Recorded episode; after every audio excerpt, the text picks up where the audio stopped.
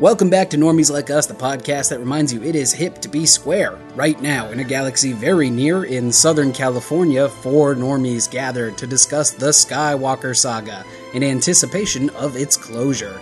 It's the seventh episode of Starvember and Warsember. It's The Force Awakens on Normies Like Us. Chewie, we're home. You're Han Solo. You got a name? Rey. Finn, I'm gonna call you Finn, is that alright? Raider, you need a teacher. I can show you the ways of the Force. That's not how the Force works. I will finish what you started.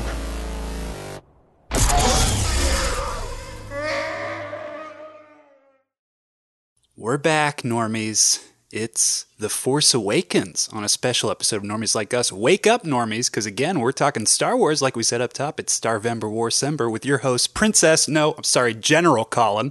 Uh, this is Mike Kanata. Joe Dameron. Nice. Uh, this is Cablo Ren. These are some of the best ones we've had, actually. I love this. Everybody did new characters but me. I, I got to throw OG to the princess, guys. There you That's go. right. She's royalty to me. Joe, good to have you back after last week. We're glad you got the transmission through for the Return of the Jedi. Now it's the Return of the Joe guy. So we've, we've done it. Happy to be back, man. Talk the, Force is truly return of awakened. Star Wars, right? That's right. The first yeah, of the it's kind of amazing that we didn't have to wait as long as we did to have you back, Joe. But here we are. Um, a much easier question this week, guys. When I ask you, do you remember the first time you saw this? As it was not too long ago. But I'll, I'll go around. I'll ask Mike. Do you remember the first time you saw this movie?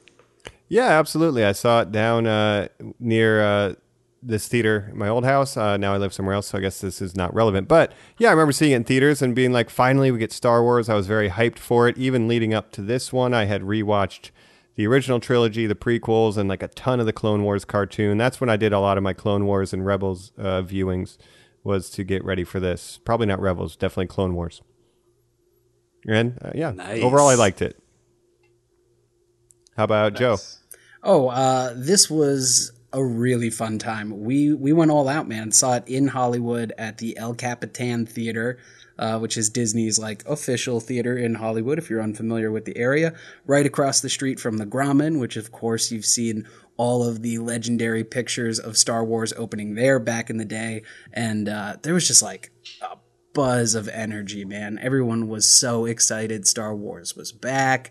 Uh, we were lined up outside before it started, and yeah, I mean, I remember being uh, so jazzed about it going in and leaving happy. Awesome, awesome. Jacob, how about you? Well, I mean, I can barely remember what I ate for lunch yesterday. Probably one quarter portion. Hey, nice. Um, but you know, I I, I kind of remember seeing it. I mean, I assume I might have saw it with Colin. I don't really remember, but uh, You are correct.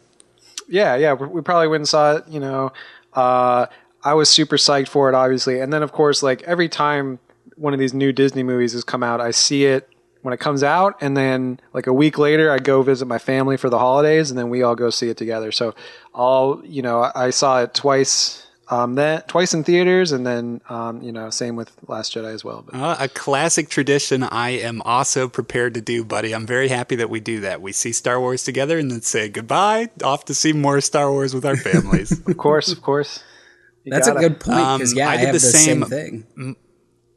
Usually yeah, see him and twice. you know, Yeah, Oh, you got to, guys. I mean, you have to. And again, it's like it's the most palatable blockbuster on the planet, right? Like, obviously, your folks are going to want to see it too, right, normies?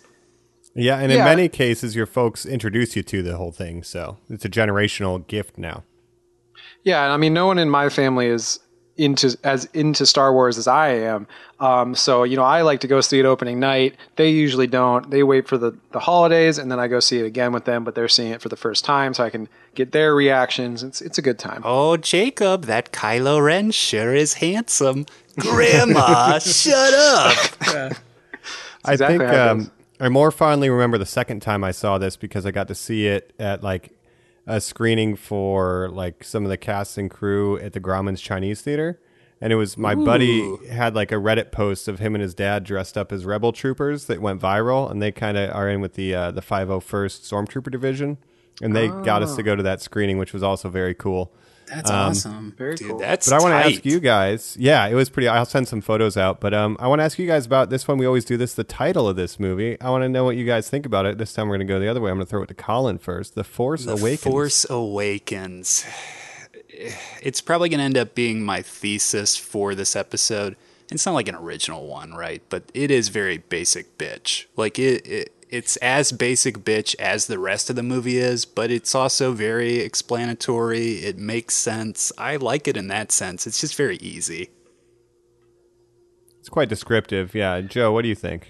Um, I guess the same as Colin. It was one of those things where it almost feels like Spider-Man: Homecoming in a way, where it's like the title is kind of a double play. It's not just about the movie itself; it's about the franchise coming home or awakening. Like we're back. Star This Wars, Star Wars is back.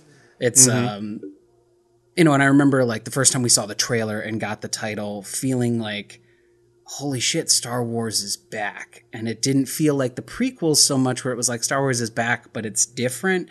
It felt like, no, this is the Star Wars you remember.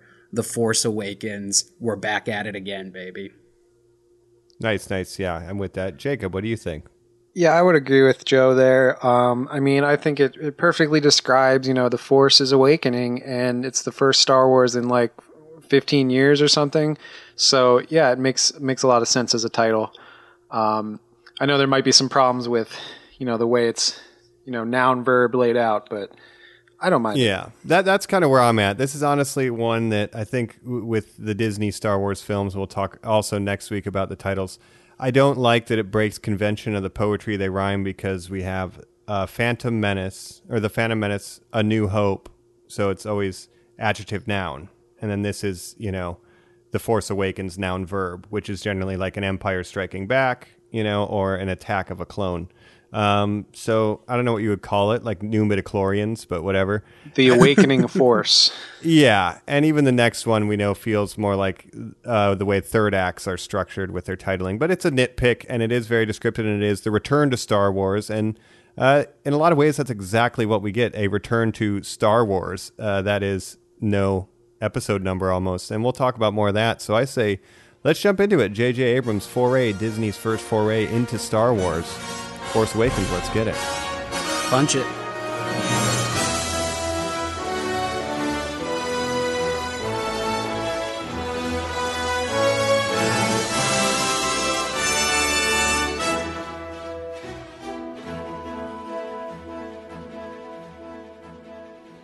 We're back. Uh, I guess uh, the Jedi, the Sith. I don't know. I'm going to ask you guys, what was asleep? What is awakening? But we got to do a little context before we talk about First Awa- or Force Awakens here.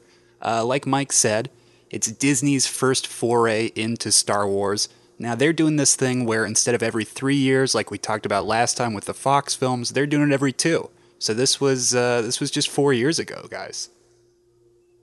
Wasn't Yeah. the prequels every two as well? They oh, I every can't three- remember. I think it was every three as well. It was like 99, 01, 03, right? Oh, that would make sense. Um, I don't know. So sure. yeah. Go back and listen, Normies, impossible and you let out. us know. Impossible to find out, but we can't and someone this deleted out. it from the archive Um, memory. If it's not a in the little bit archives, of a it's not rocky true. development history. Do you guys remember this stuff? Like the first draft that was meant to be put out was by this guy named Michael Arndt. Michael Arndt was a very hot screenwriter who just came off of Toy Story 3. So literally Disney was handing the keys to a Pixar guy to say shape Star Wars our new play toy. Wow. yeah. And very I strangely, of course, that gets thrown out. Uh, J.J. Abrams, who eventually does sign on to do it, who had hired him to work it out, does say, no, we got to completely write, rewrite from the ground up. We'll bring in Lawrence Kasdan, our original OG, our baller from the Star Wars universe, and we'll figure out how to redo it for the modern era. And he pretty much made the uh, the Star Trek live action as like his resume. He even admitted like I was never a huge Star Trek fan. I'm a huge Star Wars fan, and that was kind of his way to make a space movie that was like a fun adventure. Let me get the And that's wars, why- man. Yeah, that's why the Yeah. new Star Treks feel more like Star Wars than they do Star Trek. It- it's Absolutely, uh, but we're here. It's almost like you know Ben Affleck playing Daredevil because he thought he'd never play Batman, and then going on to play Batman. That's a Or great Ryan Reynolds. comparison. Ryan Reynolds playing Green Lantern because he wanted to be Deadpool, right? yeah. But this one again, not uh, directed by George Lucas, as we said, J.J. Abrams, um, and this is ten years after Revenge of the Sith and thirty-two years after Return of the Jedi. Which normies, if you're listening along, you know we just covered that last week, so it's an interesting place to pick up as far as the chronology of release and storyline, and they had a lot. Uh, they had a lot to accomplish here. It feels short to you, normies. It felt incredibly long to us. Um, you know, J.J. Abrams not the first choice supposedly. Now, Kathleen Kennedy has sort of flip flopped on this answer after she was given the keys to the kingdom of Star Wars. She's gone on record saying J.J. Abrams was who we always pictured. The person we went out to first was Brad Bird. Uh, Brad Bird, prolific again, Pixar Another animator. Yeah, exactly. The Incredibles, uh, Ratatouille and they said, This is the guy who can do it. He said no immediately. I, I can't do Star Wars. Nobody can do new Star Wars. People hated new Star Wars as it was. It was the prequels, right, guys? Yeah, Right. I understand not wanting sentence. to uh, touch that with a ten foot pole as as a director. I mean, that's kind of like, hey, you want to remake The Godfather? right. I'll be the guy I who will gets pass. it right. Yeah, no, not at all. Uh, and guess what, Joe? J.J. Abrams felt that way too because he says no immediately when he's offered. And he says the second he hangs up the phone, in his head, he goes, Wait, but I love Star Wars and I would love to be the guy who makes Star Wars. And he immediately changes his mind. So to me, J.J. Abrams is like the perfect choice for this because I don't love J.J. Abrams. Like I don't think I'm not a huge fan of him, but I think he's a very competent director and he's good at taking um, not original properties and, and adapting them and, and modernizing them. So I think he was almost like the perfect choice, even though he's not amazing. I think he's very competent. Well, you know, uh, with Star Trek, you know, he was able to modernize it, but there was a strength was the core cast was very strong and they had pretty decent chemistry, and I think that's the key to a Star Wars movie. So the Wars Trek debate is for another time, but definitely that was a way for him to flex those muscles, and I think he is a good choice for for this, and we'll see what he does with Episode Nine later. I mean, if you think about it, he Um, was really like doing a lot of Spielberg and Lucas already, right? I mean, he was kind of like a uh, a Tarantino type, where Tarantino was doing like westerns and stuff like that. He was doing '80s blockbusters, so it makes Oh, sense sure. to me. Uh, and That's a Jacob, I great agree with point you. too. Like, No, I would really say, Joe, love the it, biggest but- Mandela effect ever might be people are like, well, Spielberg must have directed a Star Wars movies. Those are the most uh, important movies of all time. He's the most important director. No, he never did, but let's get a child of Spielberg to do it, like the literal guy who does Spielberg style. yeah, yeah, it makes right. sense. Yep. And so this thing uh, was budgeted with three hundred million dollars, and we've been kind of looking at the grosses of these things, and this was a smash hit, bringing in two billion dollars.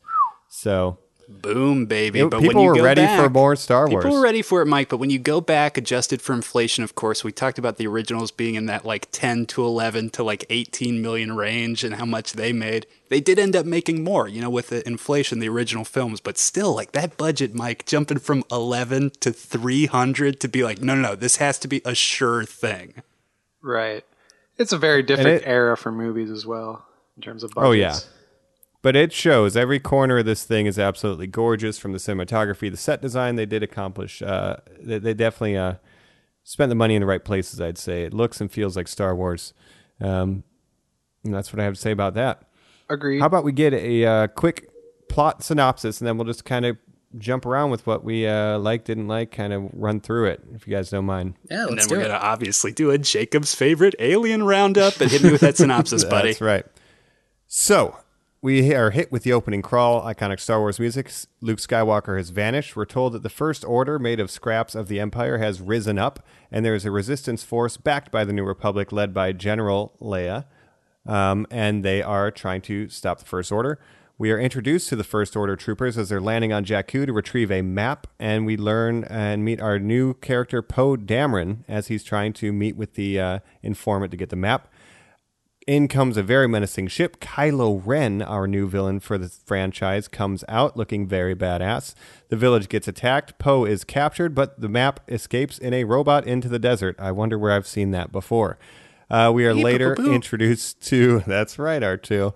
uh, our new uh, protagonist, but we might not know that yet. Uh, and we also introduced to Finn, uh, stormtrooper who doesn't want to be down with all the killing, takes off his helmet. Rey, we're introduced to in the desert. She's a uh, orphan surviving uh, by scavenging parts out of old ATATs and wreckage from the Battle of Jakku, the last battle of the Empire versus the Rebels.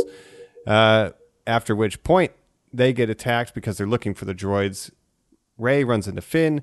They get on the Millennium Falcon. Surprise, surprise. They meet Han Solo, at which point they go to Maz Kanata's cantina to meet some aliens and find safe passage on a new ship. Wonder where I've seen that before. Upon which time the First Order attacks. Kylo Ren comes down. Rey gets captured. They go to Starkiller Base, which is a giant planet destroying weapon. Wonder where I've seen that before. They blow up the entire New Republic planet system. However, they are able to swoop in, find one a um, one exploitable detail in the design of Starkiller Base and explode it. I wonder where I've seen that before. God, now I'm Kylo, really upset about it, Mike. Keep going. Kylo, Rey, and Finn have a showdown. A schism breaks apart, separating them, and uh, they're able to escape from Kylo Ren. And the remnants of the First Order also escape as much as they can from the exploding Starkiller base, where Rey completes the map. R2D2 wakes up and she takes herself to an island where she meets up with the lightsaber in hand of one Luke Skywalker. Credits. I hope that was concise. enough. That is hard to hear all laid out like that, Mike. It uh, it really does lay up as like ah, you know, when you get to that last one where it's like they exploit the one weakness by doing this. I'm like, God, why do they have to do that to blow up the damn thing? Well, let me go it. ahead and just get this out of the way at the front, right? Because one of the criticisms, right, has been that it is a soft reboot of A New Hope. And it's certainly hitting a lot of those same story beats. But what I say to them, as one who might be cynical, shut it. Because also, the Phantom Menace is very similar. There's a lot of story beats that get repeated from a Phantom Menace in Exactly. this. Whereas it's not a Death Star, but it's the droid control ship that will kill all the droids if it blows up. so ah, But Mike, You can't how really happy criticize would you it. have been if they got to Jakku and Rey said, "Okay, but if we're gonna get off this planet, I'm gonna have to win this pod race." I would have been like, "Oh fuck yes!" That's the one difference. But maybe at the end here, uh, I, I do have a list of like their poetry and they rhyme moments in this movie uh, Ooh, with the your new first film in each of the three trilogies. Yes.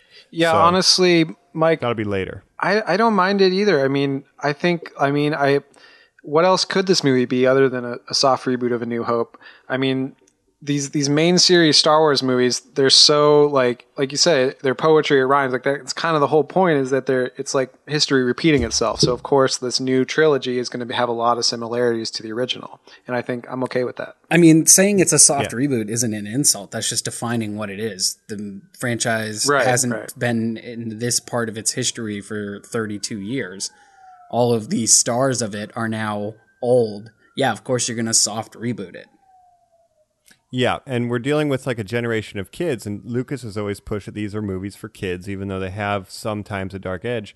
And there's a lot of kids seeing this trailers and this new Star Wars experience, not understanding why their parents are so excited about it or why you know why do they care so much. So you kind of have to reintroduce them to that those tropes and those those good feels that are so Star Wars esque, I guess. And I think they certainly accomplished that with this movie, regardless of any similarities. Right. And I, I do want to mention that, like, you know, what we've talked about before, George Lucas describes this as not science fiction, but as, as a space opera, right? And so a, a lot of the dramatic elements are taken from soap opera right, and I that kind of thing. And so soap operas, they go on forever and they repeat a lot of the same uh, story beats. And so I think Star Wars is very similar to that. Yeah, absolutely. And you kind of deal with the cyclical journey of crossing the threshold. The hero's journey is kind of just repeated in all three of the, um, at least the first film in each trilogy kind of follows that that archetype. So this is no different. Um, I, I liked it, and I want to ask right off the bat, um, how do we feel about the state of the universe? Because I think for me, going from Return of the Jedi, where we're partying, you know, we've destroyed the Emperor, Darth Vader redeemed himself, Anakin was back, we get Hayden's Force Ghost, to Luke Skywalker is vanished. And like the New Republic army isn't the ones fighting the First Order, it's the Resistance, and General Leia is not like in some government seat, which she would have learned that from Bail Organa growing up. You know, it's just it feels weird coming directly from Jedi into this with that. That's uh, that's a take. little rough, Mike. I do like that. I absolutely agree. I guess my only issue that I kind of see with it is is, you know, people relate it to in this country like political elections. Like, well, you don't see one side completely demoralized when the other loses. But that's not what it is. It was essentially a civil war. Like, we've never experienced the fallout and results of like one side getting wiped out and being like, oh shit, you know, what's going to happen from here? So when they say that the First Order is literally the remnants of the Empire, that's my issue. If it had been another organization that just swooped in and took in the vacuum of power, that makes sense. or at least like um like they they're framed as being so powerful when we meet them and we never get a scene in the new republic at least showing like here's how the government works here's how the resistance is being backed so that we understand what that means when the resist or the new republic does It's like get exploded Snoke owns all the real estate in like the hottest spot or like the synthesizer tech that makes their food or something. You do, you need some excuse to be like, he's the wealthiest person in the world, and it totally makes sense that he could fund all of this. Yeah. Right, and the the thing with the First Order is that it's actually, I mean, it's shown everything in the First Order is bigger than the Empire. Right, they have more troops, they have a bigger Death Star, um, which part of that is like you know due to film technology, like they can show more troops and stuff in the shot. Um, and also they want to one up, you know, for the sequels and stuff. But it doesn't really A make sense if you think three about it. Yeah, but it's like if the empire was totally destroyed, then how are they able to get an even bigger force in like 30 years? It just and if they had oh go it ahead just Joe. feels like oh the good guys won. No, they didn't. Here's here's the bigger bad. And that's kind of something that's going to have a ripple effect through i think this entire trilogy. It's like the framing of this type of the world feels a little off and i can't help but have that in the back of my mind although i do enjoy the story they're telling. I agree. I do think we're going to see this time period filled in a lot through Disney Plus content and stuff like that because we, you know, we got Clone Wars, Rebels. We've explored the gap between the prequels and the original series after the prequels came out. I think we're going to see the mm-hmm. same thing after the release of The Rise of Skywalker. We're already getting it with The Mandalorian. It takes place in this time period. I think we're going to see more of that. So we'll probably learn more about how the First Order came to be through stuff like that. Right, and I would also say the timeline might, may not 100% make sense, but then again, what else could you do? I mean, you need a villain, you need a, a bad organization or government for them to fight. Otherwise, what would the movie be about? Yep, yep. And so let's talk about that then. You you led me right into what I wanted to talk about. Let's look at the bad, the heavy. This is Kylo Ren. I mean, how fucking cool was his introduction? I absolutely Oh. love it. Kylo Ren, hot take right now. Kylo Ren is my all-time favorite Star Wars character. And I I fucking Yeah. love him in this. I love him in this movie. Every scene he's in is amazing. His intro is amazing. His look is amazing. When His we're voice watching is all these films, the old ones, the prequels too, and now that we're starting these new ones, knowing how much you love Kylo Ren, you're, I'm looking at every other character in this series, and I, you know, everybody loves Han Solo so much. I guess he comes close, but Kylo Ren is so much higher and more above just because the complexity of the performance and the character written. I mean, Jacob, he's just got meat to chew. Oh, absolutely. And I think the thing is like the way Kylo Ren is portrayed in these movies is what Anakin could have been in the prequels, but That's it's what I was such a better say. job. And part of that is that Adam Driver is a better actor than Hayden Christensen, but also part of it is just it's better written and he's just a better Yes. written character. But yeah, Adam Driver fucking kills it in this role too. There's more levels to it. It's more complex. I mean, he's a better Anakin Absolutely. than Anakin could ever hope to be because there's real drama there. There's real stakes. He's Ben Skywalker. Yeah. and what he does like illustrating that internal conflict of like being pulled to not be a bad guy it's like oh man it like really shows a side of the dark side struggle that like uh, hayden christensen never did and the scene with him and han solo later in the film is probably one of the top three best scenes in all of star wars period Agreed. up there with luke and vader and jedi it, it's incredible Agreed. And I would also say, is Adam Driver, other than Harrison Ford and Natalie Portman, I would say he's the best actor to ever be in a Star Wars movie. I mean, if you're looking at like with Oscar nomination, not a perfect way to judge actors, but I mean, You're gonna Harrison spit Ford in. Sam Jackson's face like that, Well, yeah, been he's in not a main 500 movies straight. He's great. Also, Oscar Isaac is also an Oscar nominated actor, so he's Yeah, good, but which- his character does not have nearly as much complexity. So I would say, I Which is mean, he- another- he's he's the best for his role, but like, I, in terms of overall actor, I don't think he's the best actor in the movie. I mean, I think Oscar Isaacs is a better actor overall, but He in is a- this Oscar Isaac is good. Oh wow, I don't know about that.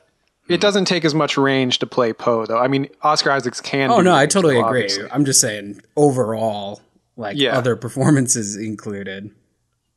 Well, Poe just doesn't really just have a going by- part in this. Yeah, Which I, maybe it's a good time to talk about Poe, but yeah, based on what's in the movies, Adam Driver definitely delivers one of the best performances in a Star Wars film. Yes. you know, all all things counted.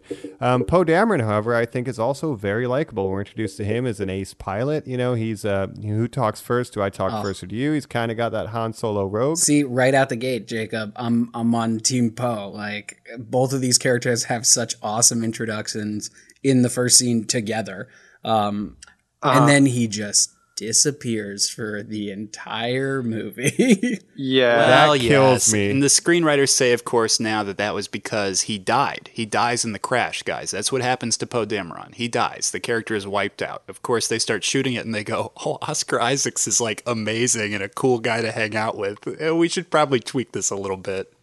it's funny. It was originally going to be like a Drew Barrymore in Scream, and then he ended up being a uh, uh, what's his name? Matthew Lillard. Uh, no, Officer Dewey. Oh, uh, yeah, Yeah, David, David Arquette. Arquette, where he's Oh, so they had to keep him likable, and you around. just got to keep him around. right. Officer Dewey. Yeah, That's yeah. interesting because if the original plan, he literally would have been in just the beginning and then just died. Yeah, so he would have been like Drew Barrymore in Scream. Opens it up, But there's and- never really been a, a character like that in Star Wars. though, Excuse has, me, like- hold on, Jacob. We get that in this movie. We get Max von Sydow, like the most That's like true, acclaimed only- actor of all time, who's like, ah, of course, we all have great history with me. Oh no, don't hit me with your lightsaber. That is There's true. another actor in the movie who's probably better than uh, Adam Driver. But I'm not. I'm talking about main main characters though. Can we have a fair. small conversation just because you said Adam Driver's name again? Let's. I want to ask you guys this, and Mike, I'll start with you. I want to know title. So let's agree on this. Is he a Sith warrior? Is he a Dark Jedi? Is he a Knight of Ren? "Quote unquote." What does that mean? He's a conflicted little boy. Ma- yeah, his his training's not complete. So if anything, he's a Sith apprentice, but that doesn't mean he's a Sith warrior. He's, But if anything, I, he's a I Dark don't. I, Jedi. don't think Snoke's a Sith. I don't think No. the Sith exist anymore. I think I Snoke would is a agree with you, Mike, that he is a Dark Jedi. Snoke is never identified as a Sith in The Force Awakens. They're never like, oh, a Sith master Snoke. I mean, Right. Leia To says me- that he coerced him to the dark side. I mean, he could just be like some dude Hmm. who's super into the dark side. I think maybe we'll get some more explanation in, in a couple weeks, but I think um, to me Snoke he's never called a Sith, but to me he's like he's like another Dooku or another Darth Maul where he's he's you, at first you think he's like the, the big bad, but then obviously the Emperor is pulling the strings, and as we see in the, the Rise of Skywalker trailers, the Emperor is going to be a part of it. So I think that'll be explained more. Well, whoever he is, he's been training Kylo Ren to freeze blaster bolts in midair, which is the coolest dope. fucking thing I had ever seen up to that point.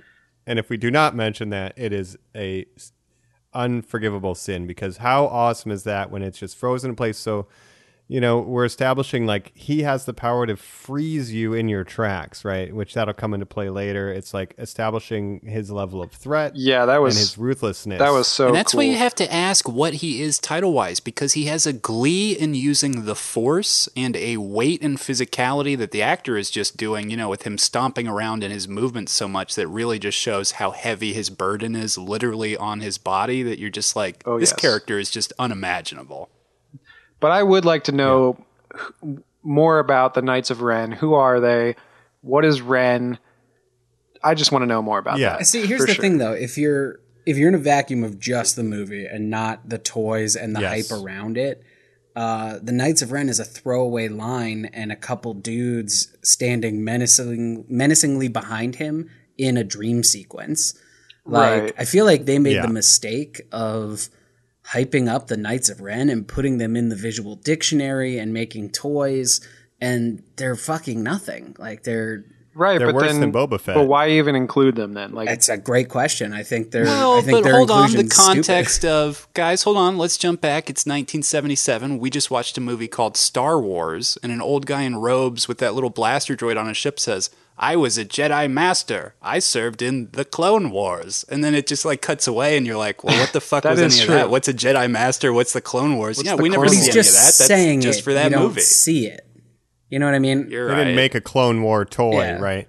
Um, well, let's talk about the ruthlessness because then I want to talk about the new character as we're kind of going over them and our thoughts on them. Finn, right? We have FN two one eight seven removes his helmet. He doesn't want to do the shooting. What do we think about Finn in this movie? I, I I like him, and we'll talk about Rey later. But I like their chemistry, and I like Finn's arc of being someone who wants to run away until he has something worth sticking around for.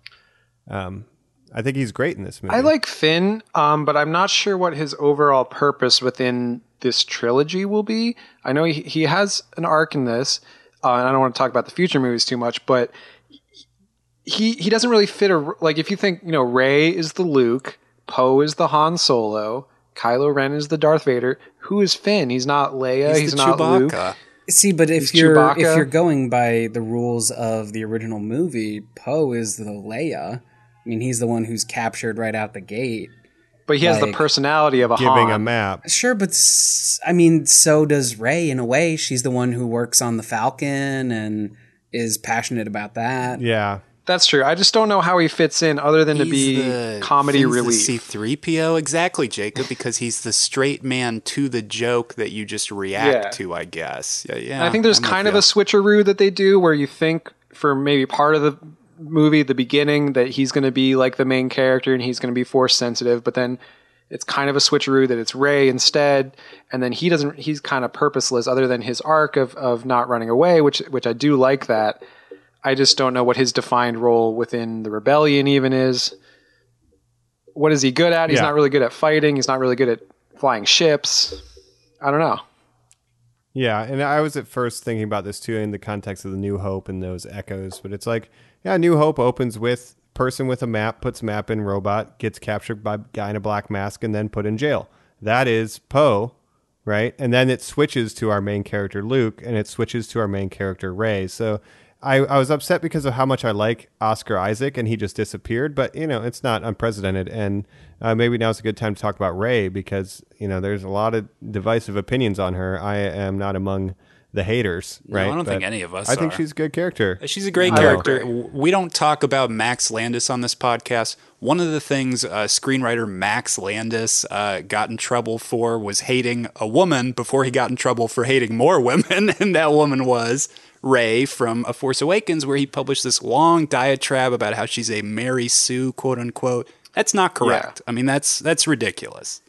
it's he i don't th- th- popularizing the term mary sue is like one of the worst things about pop culture discourse the last couple of years because no one uses the term correctly They sure don't. They sure And- don't. I mean, it, it, it's coming from what fanfics, like author inserts, where they're just the coolest and Right. best and most awesome at everything, right? So I don't think that really applies to this type of storytelling. And even when you try to, it's like, oh, she's just good at everything. Well, look at Luke Skywalker. He never flew an X-wing. He swung a lightsaber around for three minutes. Right. Yeah. Like, he he could immediately do the Force with his master dying. Right. It's like same shit. So so And people again, can just get off that. that- right horse. and the trend of and like the trend- she, oh sorry she's Sorry, you know she's Sorry. she's full of emotion too like she's not this like badass robot that's just coming in and and servicing the plot there's just as much conflict in her as there is in Kylo Ren which I think is what makes their dynamic work so well.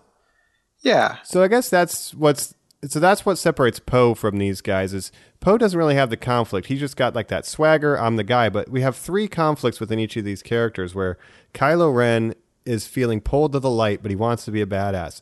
Rey wants to stay for people that might not be coming back for her and she's scared to move on, right?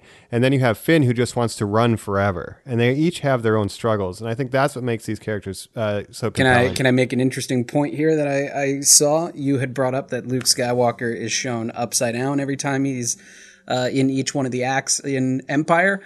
Every single one Yeah. of the characters you just listed that is conflicted is first shown with a mask, and then later that mask is taken off. Wow. Oh my god! Oh, I yeah, like because. Rey Joe. has it when she's inside the Star Destroyer. Which is the first shot. obviously, when he's got it on I his like face, Joe. and then the the stormtrooper. Joe, we fucking missed you on these Star Wars episodes, dog. That's, That's fucking worth the price of admission right there, normies. That's why you listen Yeah, to I this. think when you're talking quick, about these- while- oh, sorry, go ahead. I was just gonna say when you're talking about these characters, I think Poe, while he's cool, he's more of an ancillary, and those are definitely the three main characters who go through arcs in this movie. I think we Poe is there to that. lift the rest of them up. Poe is the guy who's never going to doubt the resistance at all. He is an overwhelming force of positivity, even in the face of complete danger. I think that He is loves his that he's wearing that jacket. Yeah, No, you He's keep really it. It looks with great Finn. on you. I he, love he, you. It's like, he oh yeah, man. names Finn. He's like, "Oh, my name's F one forty eight, and he's like, "No, fuck that, man. I'll, we're, gonna call we're, you we're Finn." two people. Here's your name. Let's be best friends forever." and he shoots him. He's like, "Did you see that?" He's like, "I yeah, saw you're doing It's like, great, yeah, buddy. they're best buds and now. like Yeah. even when he's when Yeah. he's talking to uh, the troopers or the other X-wing pilots, both on the raid on Maz Kanata's uh, castle or whatever, and the uh, Star Killer base, he's just like saying the nicest shit to all of his friends that he's flying in there with. He's like, "Let's get him, buddy. Don't don't let these thugs intimidate you." Is like a direct line. Yeah, he waves at him. He basically waves up at him and gives him the thumbs up as he flies by. He's like, I fucking love you. Yeah. I think Yeah, his I purpose is and to, to lift them up. As much as Finn doesn't have like a ton to do, I think he has great chemistry with Poe and great chemistry with Rey. So he's kind of the glue that holds it together too. A hundred percent. Yeah, uh, yeah, he, definitely. And so I'm looking forward to him like completing his arc of learning not to run away, and then in the next movie, not running away anymore. I can't wait to see what's going to happen next week. um, but um, I that's what's exciting about this as a as a new beginning is like we haven't even mentioned really like Luke Skywalker or Leia or Han Solo because I think I speak for all of us. Like we like these characters, and they did a great job of creating them, casting them, and the performances. So congratulations to the whole team of setting this up, regardless of it being a soft reboot. Yeah, Luke and I is think barely that they in the made movie. I def- don't miss him at all. Yeah, they made the right decision to have the original cast be more of supporting characters because I mean all, they're all in their 60s and 70s. Nobody wants to watch an action movie about a bunch of old people, so they're helping, they're assisting these young people who are now in their roles, and they do a really good job as well, being just supporting characters. I think because Yeah. if we want to talk about Harrison Ford, Han Solo, I think Harrison oh, Ford. Somebody say my name. Okay, come on, Chewie, we're home. but I I'm thought he was great now. in this. I think this is his Yeah, you best. know. I've got all the energy in the world here, Jacob. No, no, no, Colin. This is the best. I- no, I'm with you. I agree. That Oh, Harrison it's Ford not has here. done in a Star Wars movie. No, it's not. It's not me. It's uh, Harrison. I'm the one who. Oh, my ship's going down. I'm crashing. Oh, here we go. You guys remember This when he is- had that stunt All of just crashing his plane into golf courses? But no, Jacob, I agree with you. Uh, he got very comfortable in being grumpy Harrison for a long time in movies. He's fucking knocking it out of the park and trying in Force Awakens. Yeah, he's because he also knows that they're going to kill him. Yeah. So, Well, which is what he always too. wanted. He's like, so, I'm fucking in and out. This is my dream coming Yeah. true. Let me just knock it out of the park, and then you can kill me off, and I'm done. and he does, especially that last scene. Oh my god, So good, what a so scene. good. But yeah, he's really bringing it.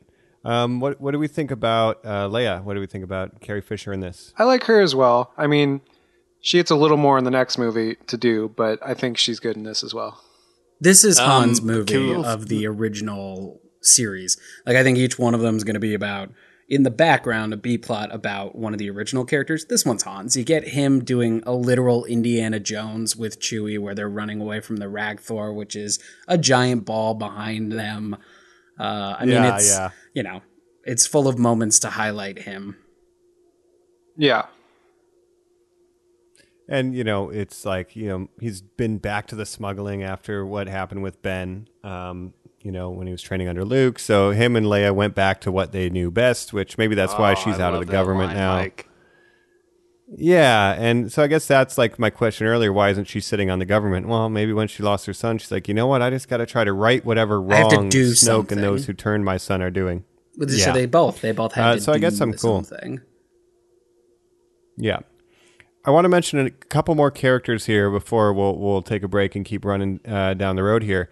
Um, some of our supporting characters we mentioned shortly uh, Snoke and how he's probably not a Sith. Uh, you know, he he's all right. Um, I don't know if you guys have anything else to say about Snoke. I do want to mention also the other kind of general manager of the First Order, General guy who's Hux. making sure you I your clock. love him. I love him too. He's the guy. Look, Mike, uh, we'll talk about it in the next one, but they figure out what General Hux should be in the next one. But Domhnall Gleeson, you know, when we're talking no, about. I disagree. Oh, that You kills me right when they then. make Mike him up. They make him pale and sniveling. Uh, but in this one, I mean, Domhnall Gleeson is just keyed into. I'm the British bad guy. I know how this goes, and he and he another. I mean, like we keep saying it, knocks it out of the park. He's, He's- the fanatical fascist, right? he's a brown There's that scene. Yeah, there's the scene. My favorite scene of him in this movie is where he's giving that speech, and you just see in his eyes he's just a true believer in the cause, and he's just going to do whatever he can to, you know, build up the first order. the first time I saw that, I was convinced his eyes were going to turn yellow. Like he was so full Oh, of yeah. hate and like d- Yeah. delivers it so well. I was convinced that was going to be the turn where it's like, oh, they're all fucking Sith. Which would be crazy. Let me pitch you guys on why I think this is the the best version of General Hux, uh, even if I don't know anything about the next movie. Um, I love that he's like a rival of Kylo. It's like, oh, I'm Dad's favorite. Like they both work under Snoke, and he's kind of the military arm, and Kylo's like a pet project, like to just make him into this Force user. But Hux is out there getting results, like. You know, capturing prisoners, destroying whole systems. Like he's He getting really hates done in freedom. the interest. Yeah, he really hates freedom, but he is efficient at his job. That's right? so great, Like, Mike. He's way better He's at such it than like Kylo a classic Ren is. ad man too. When you think of the Death Star to new new Death Star Star Killer Base, he's like Coke. No, it's new Coke. Here's my idea. Here's what we do, and you're like, oh yeah, I guess so. Yeah, He's and he's always talking shit to Kylo, and Kylo's constantly like leaving one guard with Rey so she can escape. It's like, yeah, no wonder I'm Dad's favorite. You know? he's like a Grand Moff Tarkin who's trying instead of one hmm. that's like kind of already seen above Kylo. I think it's kind of the inverse of that relationship, right? Like Leia has the line about how Yeah. you'd be on a leash, and this it's like literally the complete opposite, where Kylo's just a wild dog who throws a temper tantrum and lights his lightsaber up and breaks shit. I love Right. that. He's the wild dog. There is no leash. But I like that element of competition where it's like Hux is like, I might not be a force user, but like I can get shit Yeah, and also Hux is, um, you know, if you compare him to Tarkin, Tarkin, the age difference between them. So Tarkin is like an old, he's probably been in command Yeah. a long time. Hux is is a young guy. He's really trying to prove himself to Snoke, so he's doing everything Rising he can to just go above and beyond. Yeah. You want me to As fucking slit this Wookiee's throat? I'll do it. I don't care. I'll drink the blood. Seriously, man, he's so about it. And that speech, man, oh, the last day of the Republic, He's I'm like, fighting his arm shit, from man, raising you up really to do the Nazi freedom. salute. Yeah. Seriously, so I, I I like him in this because he's like a credible threat. We'll talk more about next week, but I hope he maintains being a credible threat. Um, the last person I want to mention, he's not a person. Well, it's a droid. Maybe they're people too. It's the new droid BB-8. BB-8. You know, we kind of glossed over. He's our sidekick. He's fun. He's our little buddy. I like him. Giving you BB-8's the, the thumbs best up with his droid in the series, Mike. He's not annoying. He's not Changed my mind. He's not grumpy. Yeah, easy. The best droid, better than R two D two with jet thrusters. and I that think he's on the level Yeah. of R two D two. I think I he I was like how basically When in the Star Wars universe, Yeah, they um, developed the technology to have like a ball droid because we've never seen that before. So just that must be a new a new thing, right? Yeah, and when they rolled that on stage for real, like when they were announcing the movie, like way to fucking go They with the made it. practical effects. I think, yeah, they, they they did a really good job with that. I So adore BB. I think that's I mean, like Colin, I'm 100 Oh, percent yeah. on the team. He is the best. I think he's better How than like how can you say that you like R two? He guys, he gets we. It's revealed he gets dementia in this movie. That he's just like a, an old piece of shit trash can. They're like, oh, that thing over there that we keep in the closet. We used to call that R two D two, but now we just put drinks on top of it. I think Well, I guess pulled, he's depressed depression. because Luke went away, right? But or he's been shut Yeah. down. I think they pulled a lot of inspiration for Chopper from BB-8. I mean, I think there's a lot of personality there where it's like he's a member of the team just as much as like I mean, really he's the new Chewbacca.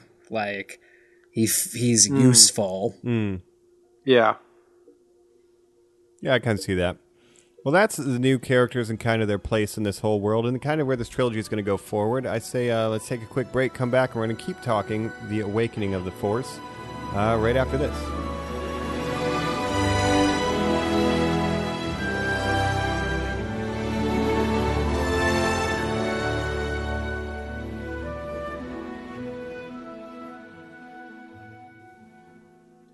We're back, normies. We're talking Force Awakens again. Uh, we can't get through another Star Wars episode for Starvember Warcember without checking in with Jacob on Jacob's Alien Watch. Uh, there are a ton of them in this one. We basically get right. another scene at a cantina, um, a zillion things introduced.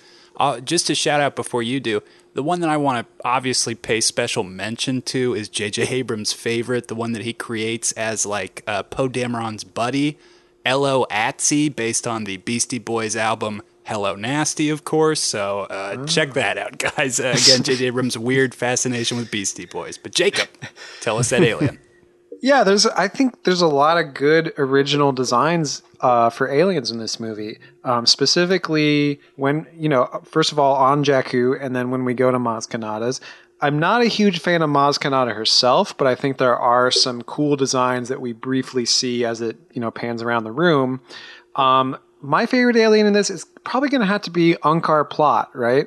One Um, played by Simon Pegg, oh of my course. God. what else could it be? You know, it's it's got a great little voice acting from uh, Simon Pegg. It's got he's got you know a great scene with Rey where he's just you know he's just kind of an asshole. Um, but what else could it be really? That big 60 portions. elephant animal that was drinking water with Finn. One quarter portion. Well, Yeah, there's also a part at the end where Admiral Ackbar gets really close to uh, Carrie Fisher's daughter, Billie Lourd, and says something like, The power cells are destroyed. Where I'd be like, All right, you got to give me like a foot at least here, buddy. So I don't know how you can't say him. But uh, Jacob, you would have loved the deleted scene from this movie that sees Unkar Plutt come back at Maz Kanata's castle, where he bumps into Rey and is like, Okay, now I'm going to take you back home. And she's like, No, stop. Oh really? I Oh, that would know have been really dumb. Why would he be there? Yeah, like he followed her there. because they he, they fly with the Millennium Falcon and he yells, "That's mine!" You know, and guess he wants his ship back. Right. I bet um, they're going to Maz Kanata's. Right. Well, speaking of like Maz Kanata, yeah, they're going to go to Maz to get a drink. Uh, speaking of Maz Kanatas and Unkar Plutt, um, let's talk about kind of some of the key vistas and locations in this. Every Star Wars movie generally has had three kind of key set pieces. We're looking at Jakku. We're looking at whatever Maz Kanata's planet is. If you know, please let me guys know. And then the Star Killer base itself. What do we What do we think of these three locales uh, on Tatooine? I mean Jakku. Ja- yeah, that's the thing. Jakku is just Tatooine. I mean, what dare name you. one difference between Jakku and Tatooine? The They're Battle just of both Jakku big sand happened planets. That's right. Yeah, I don't know. Those uh, weird little guys that ride those metal looking dewbacks, those are pretty cool. Like Dewbacks metal with armor. Jawas. a lot more like Yeah. techno, like punk stuff for sure. Yeah, I just you know it's a it's a sand planet. I'm with you. It's you. on the outer rim. it's a sand planet. But I do like seeing star destroyers that have been crashed into the planet and AT-AT. Like seeing the remnants of the Battle of Jakku is very cool. Um, That is and like the fact that she lives in an AT-AT and uses like a discarded rebel helmet. Um, I, I think it, it sets Very an interesting cool. page, but it is a, a sand planet. Can I pose a question to you guys? The way that the circle had to continue, where George Lucas said, we started at nothing uh, on Tatooine, we have to end at nothing on Tatooine by going back there and Return the Jedi. Will we go back to Jakku and Rise of the Skywalker? Will we ever see this planet again? Everybody's always trying to go back to Jakku. nice, Finn. Yeah, classic. Yeah, why you want to go back to Jakku? I'm with you, Finn. I don't ever want to go back there. Yeah. No, I think we will, Colin. I think you're probably right. Makes sense. If not I think we'll see it in- Tatooine. Yeah, I don't think we'll see it in Rise of Skywalker, but I do think we will see it in other Star Wars media going forward. like forward. seeing the Battle of Jakku, for instance. I'm sure that will be fleshed out at some point. Um, yeah, We've already seen Tatooine again in the the Mandalorian, so you are know- right there, Jacob. Obi Wan will be back there. right. But as far as the arc of the three movies, um, getting back to Tatooine like Luke did in Return of the Jedi uh, and Yeah, would barge. Rey have any means to go back there? I mean, from what we know, we see a bit in the Force vision. She was brought there forcefully and seems to never want to return, right? But Luke was sort of the same way. yeah, that's. I mean, she never wants to leave, right? Like, yeah, she she's waiting for someone. Right, right. That's right. and what's what's interesting too, because I don't want to speculate about the future, but what we see here is Rey. She resists the call to action uh, as Luke does until she's forced into action uh, by being captured, essentially. But Luke sees his family get slaughtered. Now he has to join in. You know, so they both were resistant to the call. Like she does not take the Right. lightsaber. She doesn't want to be a part of this. She just wants to go home. So they are both And she like that. she's also undecided until the Han death scene. So like, you know, Han obviously offers her a job to on the Millennium Falcon. She turns him down. She's kind of thinking about it and then the Han death scene is what convinces her to uh, stay with the resistance. Yeah. I mean, let's talk kind of about like that little area then. Do we know what Maz's planet is named? We know her castle's there.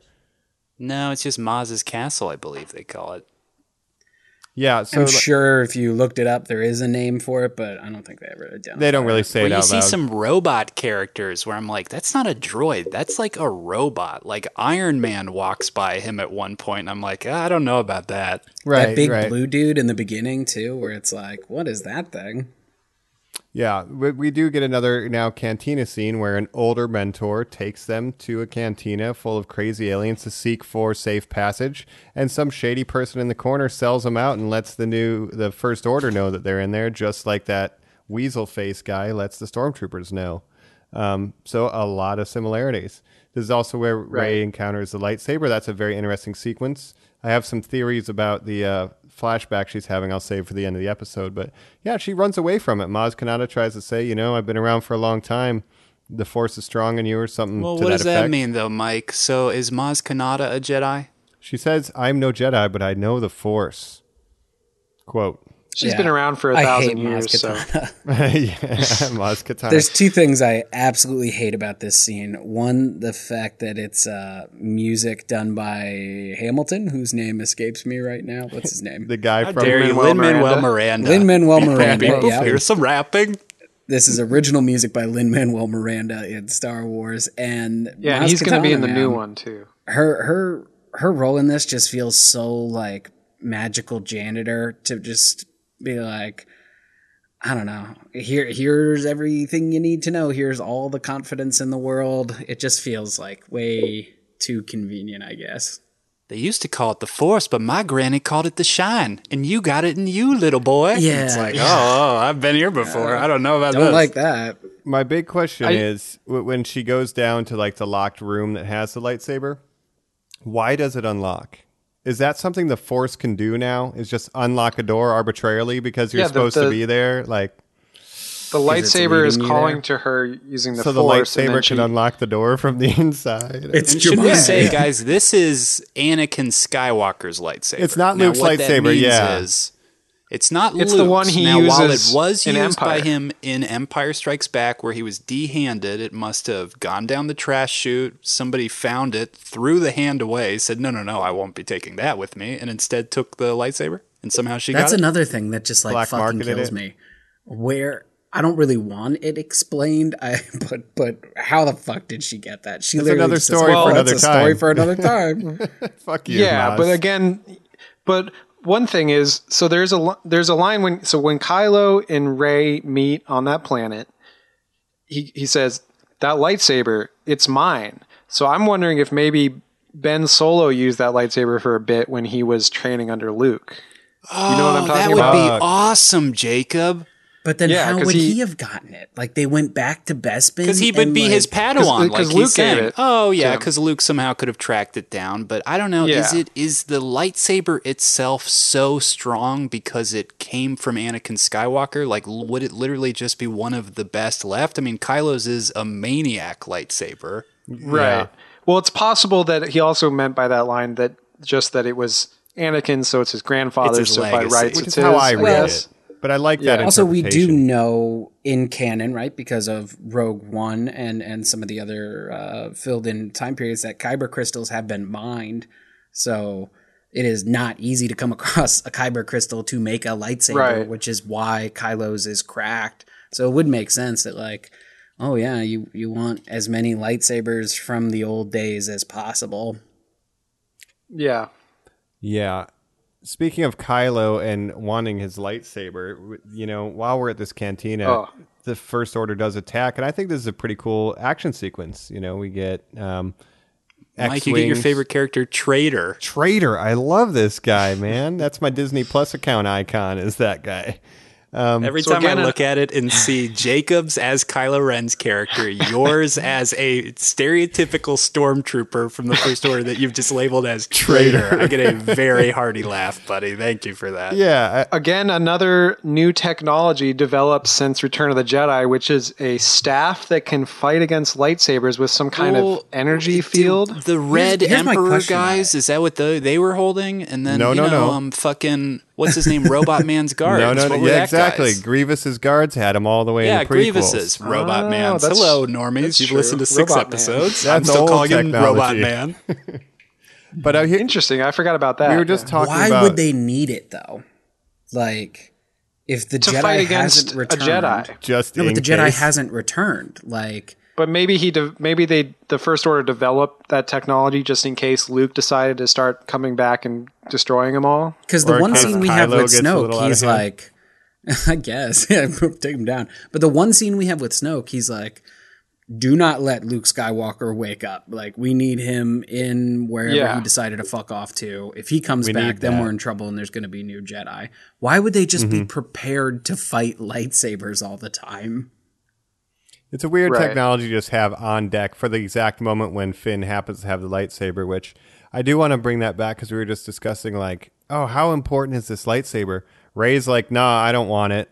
Han Solo doesn't seem to give a shit, so Maz just gives it to Finn. Like, why? Why? Why does he have it? I, it's I fine that he has a fight, there.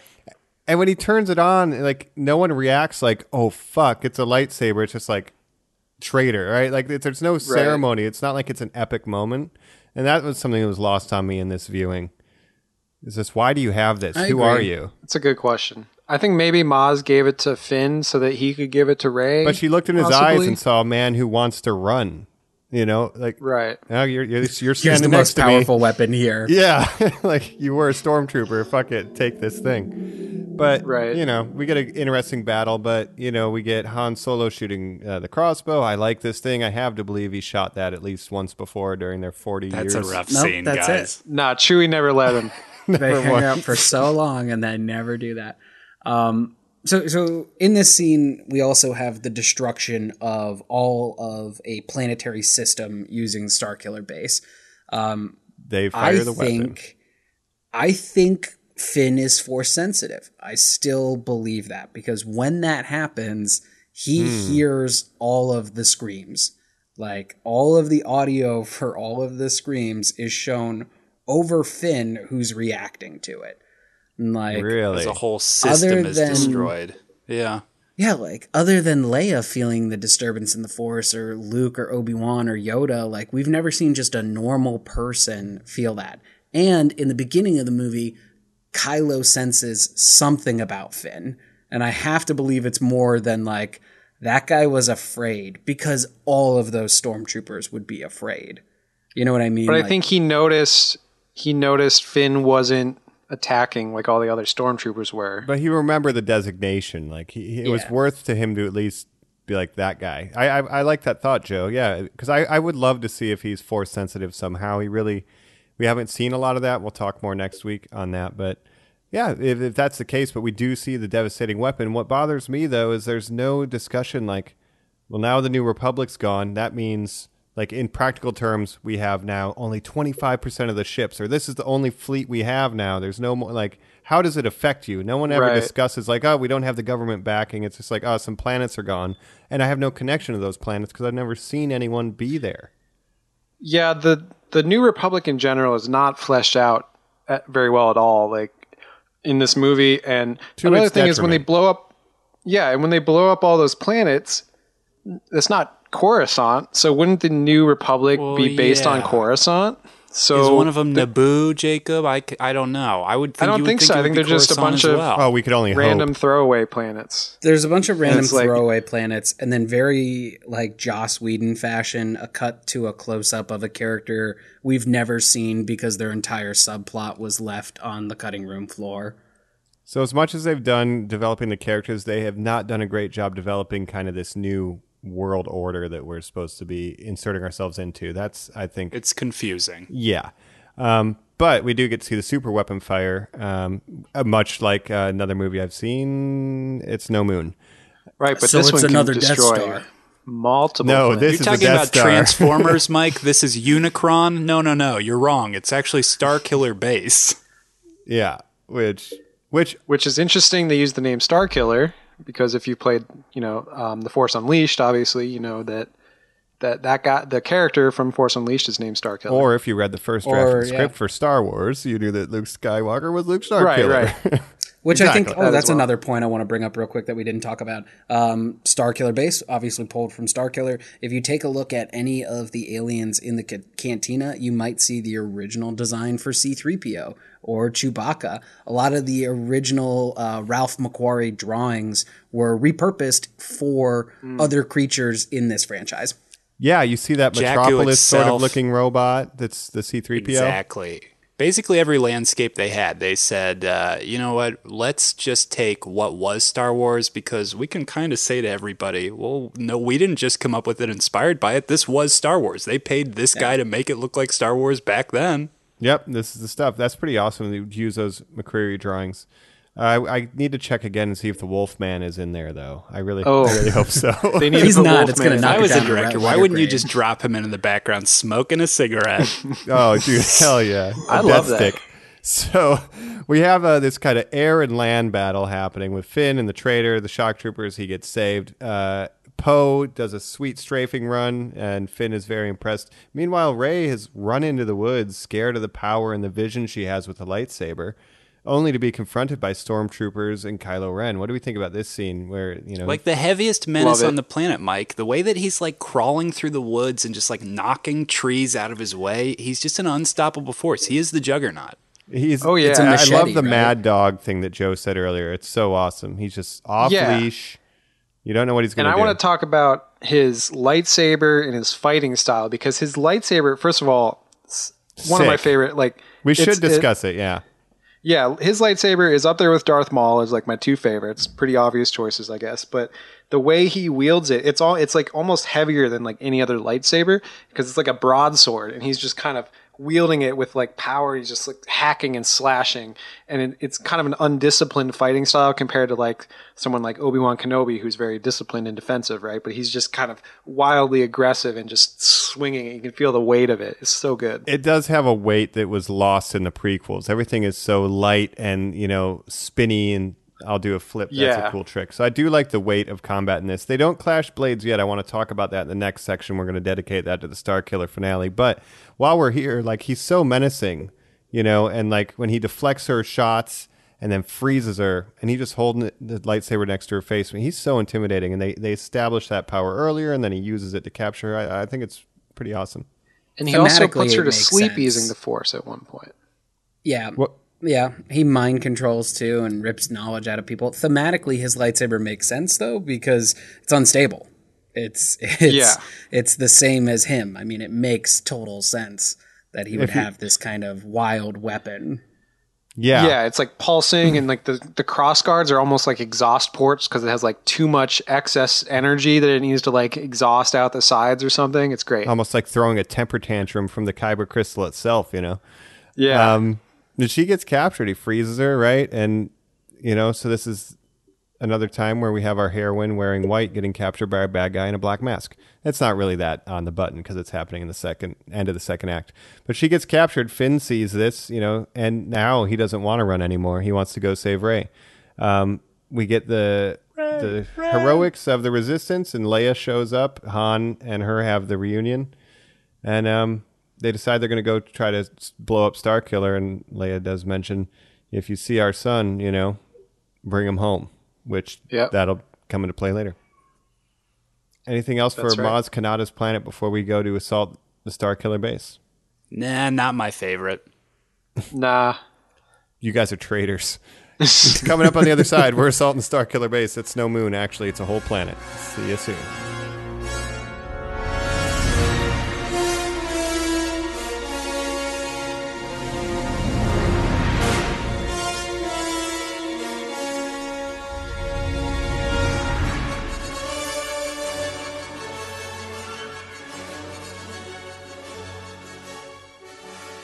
We're back. We're on Starkiller Base. Mike was just defending Maz Kanata off pod, but it's obviously because he wears those big giant lenses. And then we pulled him up and we see how small your eyes are, Mike. It's very weird. But okay, we're here. We're on Starkiller Base. That's right. Um, you know, we said the last part not our favorite. This part, um, I do like because it's it it's all coming to a head. Like it, it really does. Like as the planet's exploding and as these characters are like finding themselves and screaming at each other and making big bold choices, I'm like, you know what? This is all fucking working for me.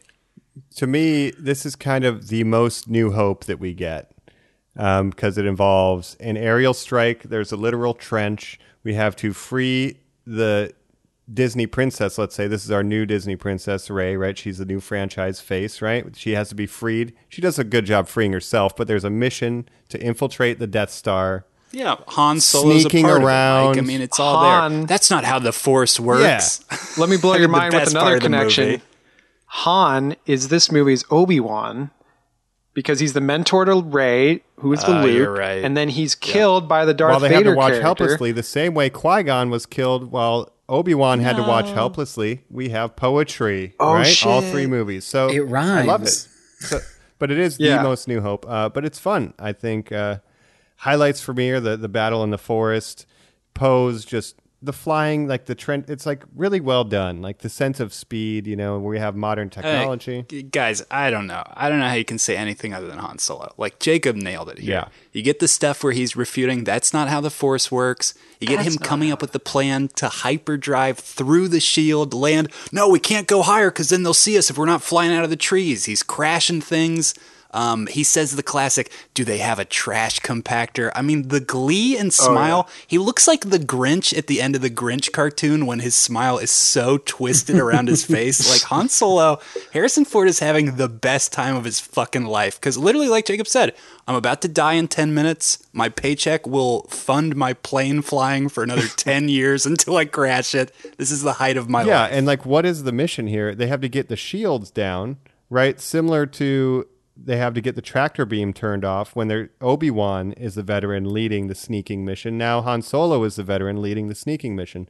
So there are those parallels, and he ultimately makes the sacrifice. But yeah, he's great in this. He does take his jacket off like three times and throws it on the ground. I don't know where he keeps getting it back or when he goes outside, but It's Chewie's like We chasing him Rey Rey around. coat put it on at one point. in. Yeah, I'm like, wow, they're passing that but I coat like when. Chewie gets Chewie cold. yeah. hands it to him at one point. Yeah, Chewie does. Um, another character we have not mentioned, did not talk about when we were introducing other characters, but you said the trash compactor line.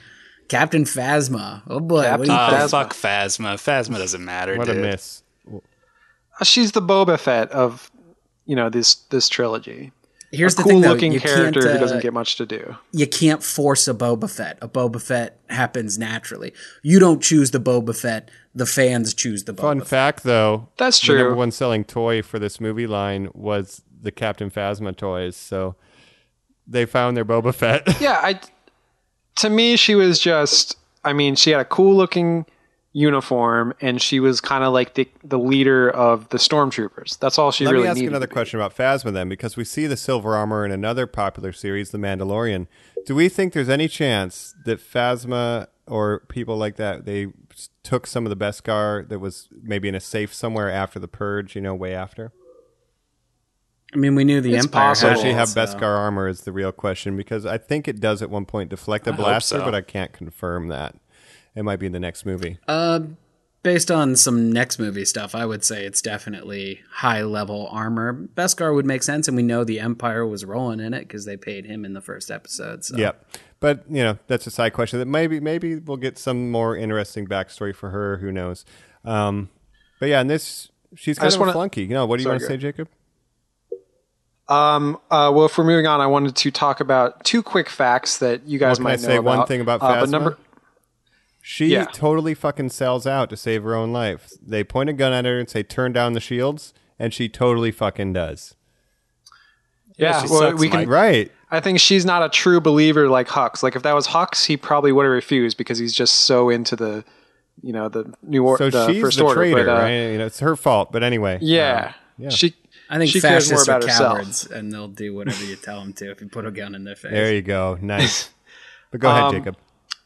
Two quick facts about while we're talking about the Starkiller and stuff. Number one, Han Sol- uh, Harrison Ford, of course, did break his leg while shooting this movie, or his ankle, I believe, um, which required surgery. Had to get plates and screws put in because a door fell Oh, on no. him, fell on his ankle. Um, so that happened during the shooting of this. Um, so sometimes you don't see him hi- him shot in full his full body because he had um, like Oh, stuff going on with his ankle. Okay. So that's kind of interesting. Um, and then the other part, obviously, the famous cameo that most people probably may, may or may not know about, I guess, is you know Daniel Craig, the stormtrooper, right? James Bond, Daniel Craig plays a great scene. I'll stormtrooper. tighten those comes restraints. in Scene. to a, a climbed up Rey. Well, we should say first, um, in that interrogation scene beforehand, we finally see Kylo unmasked. We get to see Ben Solo. He's got Farrah Fawcett hair. It's very strange. He leaves. She's inspired to. Oh, that guy was good at the Force. He keeps saying I'm good at the Force. I should try the Force. So she does it and uh, convinces James Bond, who happened to be shooting um, this was probably after Skyfall, so I would say Spectre on Pinewood Studios in London at the same time. They said, "Hey, just come over, put on some armor." And he's the one Yeah. who frees her. I want to also talk about that that interrogation scene you just mentioned because that's like great Adam Driver because a lot of people are like, "Oh, Kylo Ren's such a pretty boy," but how much cooler is it that like he's wearing this mask and then Rey is like, "Yeah, you're being chased by a monster in a mask," creature and in he a mask. takes it off Yeah. to show that he's a human. And he's beautiful. love it. Who's just Mike. capable Does it of kill evil a little That bit that scene. you? Does it hurt you that you lose the voice because the voice through the helmet sounds so Oh, it's so fucking good. good and interesting and powerful? And later, you know, before when he's like blah blah blah, she'll have to wait. The Millennium Falcon's here, and he does that dramatic turn. That's the time where you see him masked up, suited, but without the cowl. You know, Mm-hmm. the wrap and the shroud. I think he looks amazing there. But then when he takes the helmet off, I'm with you, Mike. But I hate losing that voice. But voice. you get the sense of his Yeah. that he is he has humanity, but he's willing to do such evil shit. And when he's just right next he to her, he seems a lot weaker you're emotionally. so alone. yeah. Like when he's just reading her mind, it's like Jesus Christ. Like this is so much better than any. It the only dark side scene that's better is this Tale of Darth Plagueis the Wise, just because it's so cheesy. Like it's so dark. I love it. Yeah, I love it as But she well. resists him, um, and he doesn't know what to do. because, Yeah, and it's perfect because he's wear he's wearing the mask through most of the movie, and he only takes it off when you know she says that line. Um, and their chemistry is so electric in that scene as well. It's just like they play off each other so well. I'm and, so desperate for them to end up together, Jacob. uh, I You're a ship it, Reylo? Reylo. You know, Um, if Padme can forgive Anakin for slaughtering the women and children too, I guess that you know maybe she can forgive what Kylo's done, and you know. but she killed his his or he killed her father figure, his actual father, who becomes her, her father figure. So, um, but yeah, I mean, yeah, so so good. Um, This is why we like Kylo, at least the members of the Kylo fan club over here. Yeah, I and like love the him with the mask, where, um, and I love him Yeah, without Joe. the mask. where he's he's reading her mind and and he's like, "Oh, you think Han Solo is the father figure you you never had? Trust me, he'd disappoint. You'd have been you." disappointed. Like, there's something so Oh, pointed such a good line. that. I really loved. I mean, I do. I think he's a You're a crying better about my dead dad. He died 10 minutes ago when you met him. I knew him my whole life, and I'm the one who killed him. Like, get over it. so good. Well, he's he doesn't get killed till after she escapes. So she's still trying to get out, but that's like a great sequence. We do get that. What do we think of the um, as she's sneaking around? Right, you you will drop your weapon, you'll undo the restraints and leave the door unlocked, and then drop your weapon. Do we like her sneaking around? Like we see, kind of there's like cave walls intermixed with the technology. Like, do they do a good job of selling like the sense that this is built inside of a planet? Does that read for you guys? Yes, I like it. Yeah, it, it doesn't always track for me. Like until this viewing, like I didn't realize there was that much like rock formations in there. So I, I don't know. I guess I would have liked to. Mm. It's interesting. The point people point out, Mike, is that her experience literally tunneling through the imperial tech of her home of Jakku, the fact that she was a scavenger who literally had to, you know, use scaffolding and rappel and like mountain Yeah. climb and knows so much the Empire's technology. Like, obviously, she would be very good at sneaking through man made Oh, caves true. that are part of the metal. Dang, that makes and of course she would know imperial technology, right, or variants thereof. Um, so it's pretty cool. And then with her escaping, we do get the good like visual comedy beat where they're, you know, Finn and Han are like trying to come up with a plan to find her, and they're, they're talking everything, and they just look over and they see her, and they're like, "Oh, well, that was easy." Yeah. so they find her. The best. And then they decide, all right, we got to blow up the oscillator, and that this is the big scene. I think we're going to be talking. You know, Han Solo sets the charges; they're off doing whatever the hell they're doing, and then Kylo Ren walks into the scene. Ben, Love it. what do we love about this? Joe, you hit me first. Ben. Uh, I think it, it works perfectly. It's a good uh, send off for a character. I mean, I I don't know. It serves its purpose. I don't think uh, it was surprising at all. I think everybody knew the second he stepped out on the scaffolding what was going to happen. I think this whole relationship I have a couple problems with, to be honest. Like the reveal comes pretty non ceremoniously in the middle of the movie from a character we only see one time in the movie. Um, I would have liked to see that actually Oh. be a surprise or, or or you know maybe Leia tells tells the audience when her and Han see each other again. Like I don't know. It just felt like you know that they're that he's his dad way too soon so who who who opinion. lets that slip? Is it Snoke? Snoke blows that load. Snoke. yeah just in a Snoke, line of dialogue. Snoke literally is like Han Solo's conversation there you know your Leia- father Han Solo Yeah, mm-hmm. but the conversation Leia and Han are having is pretty equivalent to go get him, go bring him back. I saw our son. Yeah, and we Yeah, but that's like Afterwards. after we already like we already know at that point. Like if Yeah, it it does was get go revealed get by him him Kylo Snoke. Ren, like I don't know. right. Um, I have to. I disagree, Joe, because I think I like how like nonchalantly it's just revealed by Snoke, and it's almost kind of like an anti-twist where it's like, I don't know. It just it works for me. Here's and what I'll also say: in Star Wars, it's a secret. In this, it's not a secret to everyone. They know they've been Right. betrayed by their son who left. true. Right. But it's a secret to the viewer until they reveal it.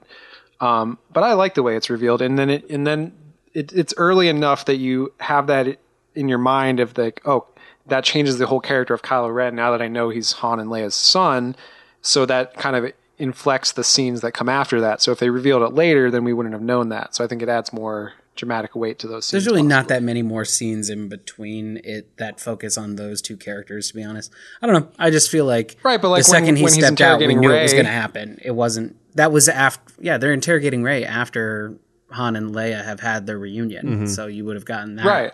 then, uh, not before. I don't know. I just like. I wasn't surprised by it. Just like I a little thing. Yeah.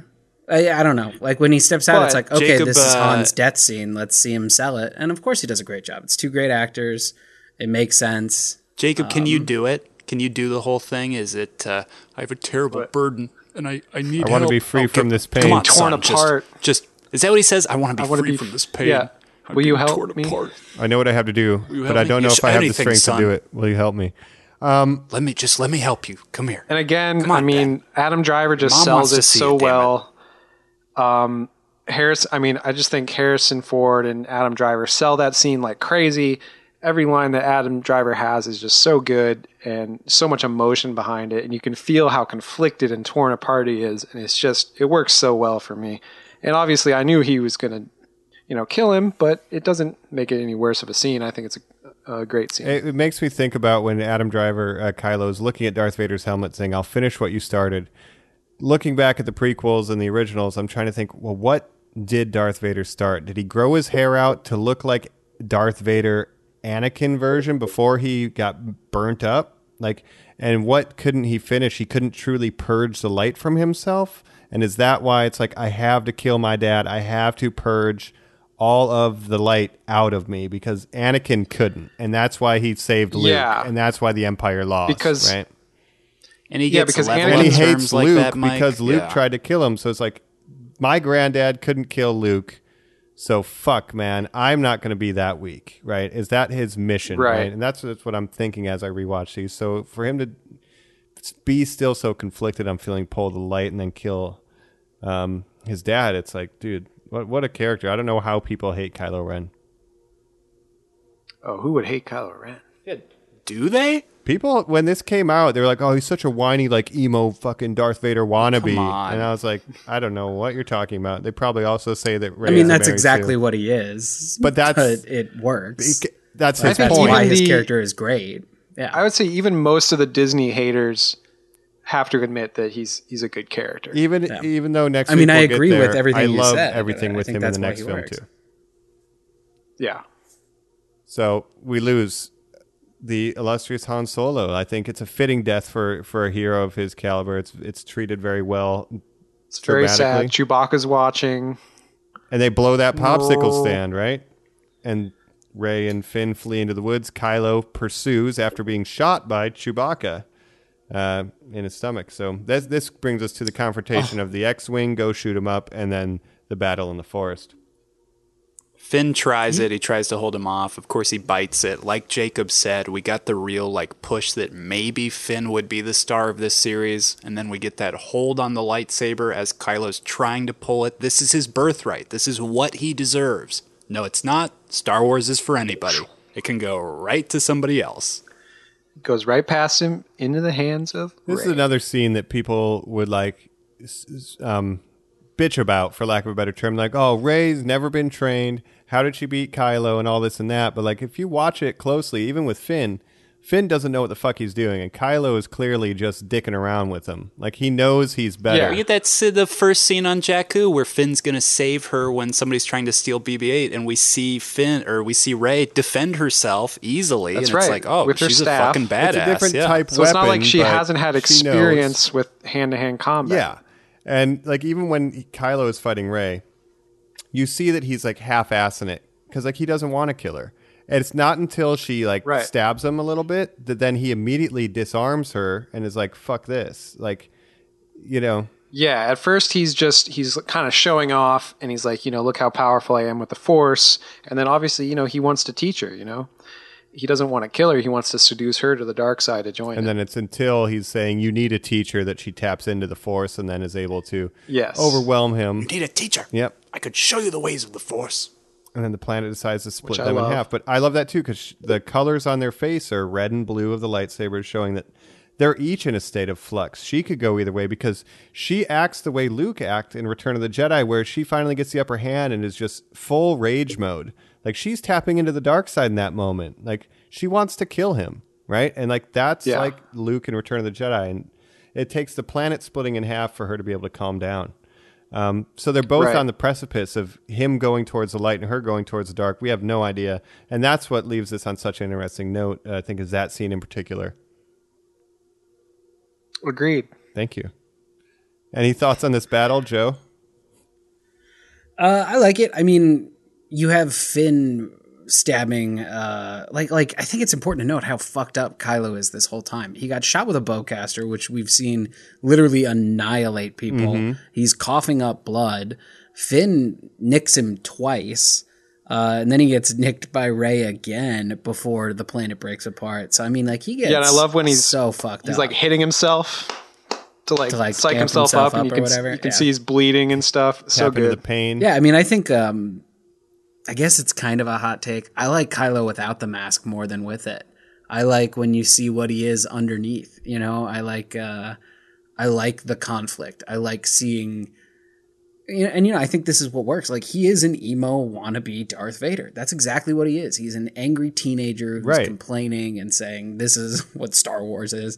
And he's like- um, and that works really, really well when you can see someone who's like ugly handsome doing it. Like I don't know, it works for me. I love the idea that he is I don't know, like actually failing in that moment too. Like I don't believe that like he's just playing with them. No, I don't think he's all that great with a lightsaber either.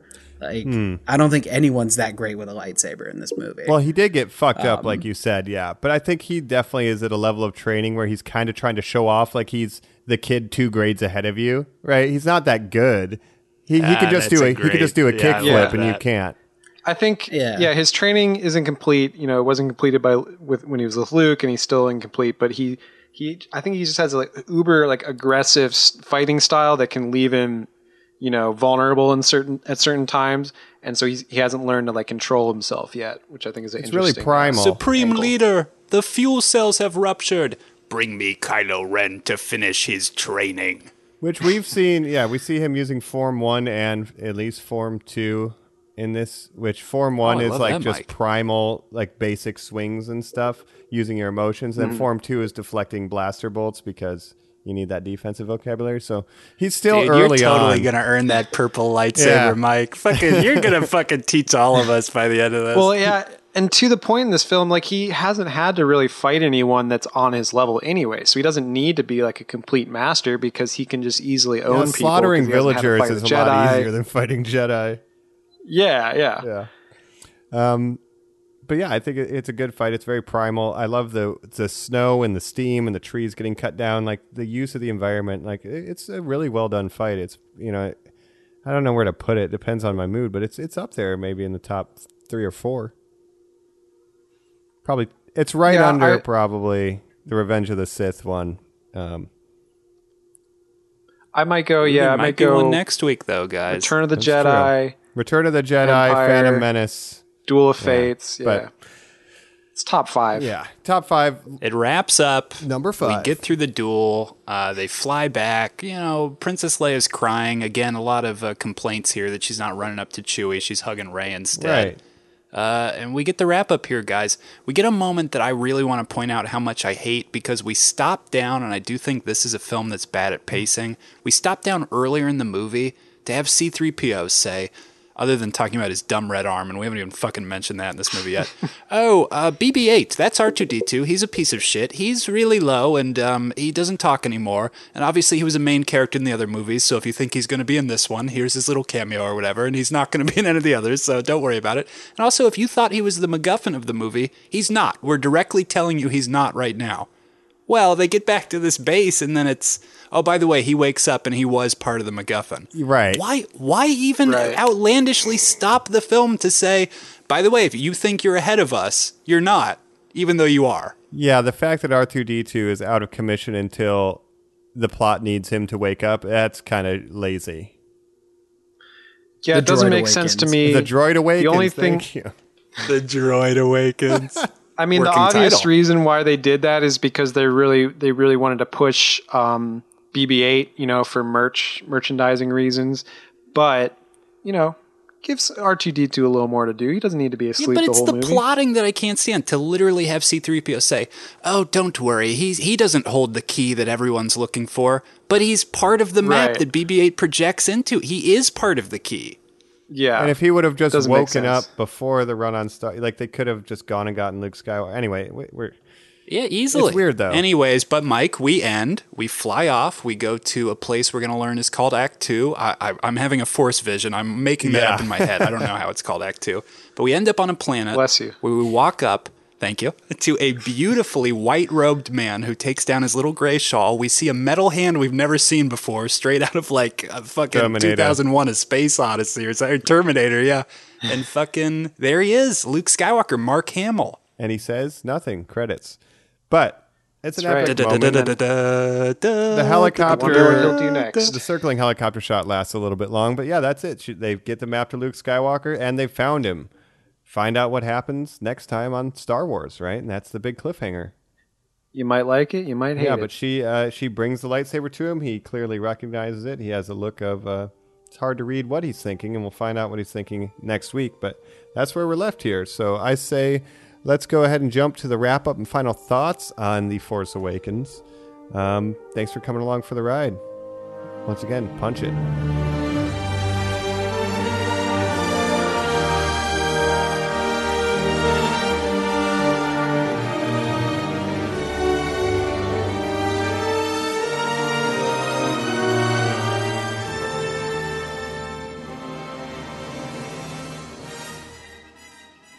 We're back once again. We hope that wait wasn't too long from Return of the Jedi to Force Awakens. Uh, it was a pretty short break, we have to say, normies, because we're wrapping up here, talking on the Force Awakens. Um, I'll start here, Colin. You know the way we've been doing this is our our Jedi, our Sith, and our Jar Jar, our good, our bad, and our ugly. But just to do the general thoughts, um, we did a lot of talk about how this is a remake or whatever. That's an impossible task. You know, he didn't just have to remake Star Wars, he had to sell Star Wars to an international audience for the first time. And how do you do that? By just going, okay, let's just give them Star Wars. And that's what he did. And I, I like the movie. So I'll just say, um, My Jedi here, I like the self-rising blue bread. We didn't talk about that at all. That's Oh, a practical shit. effect that Rey does. I think that's one of the coolest things ever. Her just making that. Obviously, homage like to the blue milk. Um, BB-8, yeah, he's my standout character in this. He's so funny. We also didn't mention the thumbs up he does with the lighter. Maybe the coolest moment in the movie. Oh, I love that I too. shouted it out a little. Yeah, that was great. Yeah, and we didn't I talk was- about uh, Bill Hader does the weird vocal effects for the vocor the vocoder that makes his noises. oh, really? That's Yeah. true. Yeah. That's interesting. Colin, What when that scene happened, character. I was watching with Cole, friend of the show. Um, we were watching Force Awakens. That scene happens where he gives the thumb up with the lighter. I made, I rewinded it because Cole wasn't paying attention. I was like, "Watch this. This is the best part of the movie." it is. The Yeah, best well, He part of the immediately movie- give you the thumbs down afterwards. All right, I'll tell you my Sith though. Um, I said it before. The stopping down that they do with R two. That's such a weird moment. Um, but beyond that, Starkiller Base in general, it's just so weak. I, I pitched in the Return of the Jedi episode. I think that's how they should have doubled down on that original trilogy. But if you're going to start something new, don't don't just do that. You, you got to do bigger and better. And if we're talking my Jar Jar, look, it's a bummer what they did with Snoke in this movie. I don't ever like a character that's ever introduced in any property where the director says, and I gave you that perfect character there so that in the next movie you can set him up however you want and, you know, do with whatever. No, obviously every character should be fully fleshed out and developed. Snoke's pretty cool in the next movie. We know that he's got some glitz and glamour. So the dichotomy of the weird presentation in this, where he's a guy who's like, no, I like to be in as much dark shadow as possible, and I'm mysterious and I'm gigantic. That's not really the Snoke we're gonna get to understand. So that's that's the weird, that's the ugly of this, guys. I don't know. It's a tease. But uh, Mike, I'll throw it to you. All right, so Force Awakens, um, I like it. It is, you know, the soft reboot territory, which that'll be one of my points. So I'll just jump into them.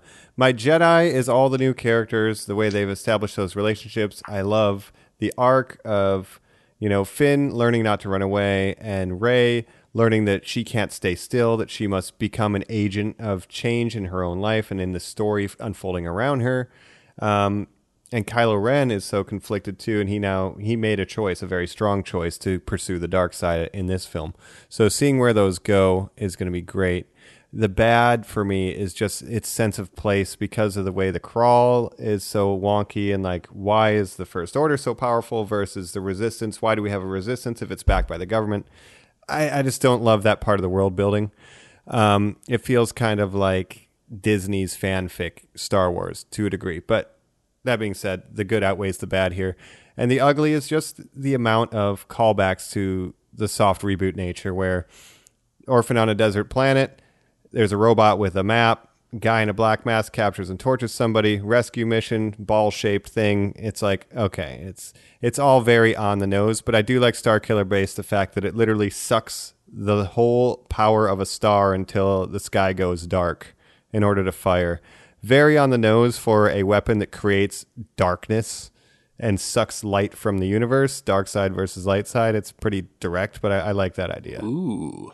So that's me. Uh, I enjoy this. It's probably right in the middle, I would say, of my Star Wars movies from like most favorite to least favorite. It's probably just like dead center because it's it's treading, it's introducing new characters, but it's treading a lot of the same ground that other films have done better. Uh, that's me. Joe, how about you? Um, all right, well, we'll start with the good, right? The Jedi. It feels like Star Wars. Um, there's no way to really explain what that means other than when you see it, you know it, and you feel it. This movie has got the goods. Uh, the production design, the practical effects, the characters, the relationships between them, the comedy, uh, the action, it really all works. It's firing on all cylinders. J.J. Abrams knows how to uh, recreate or pay homage to the greats. Uh, the Sith, he doesn't know how to make an interesting plot.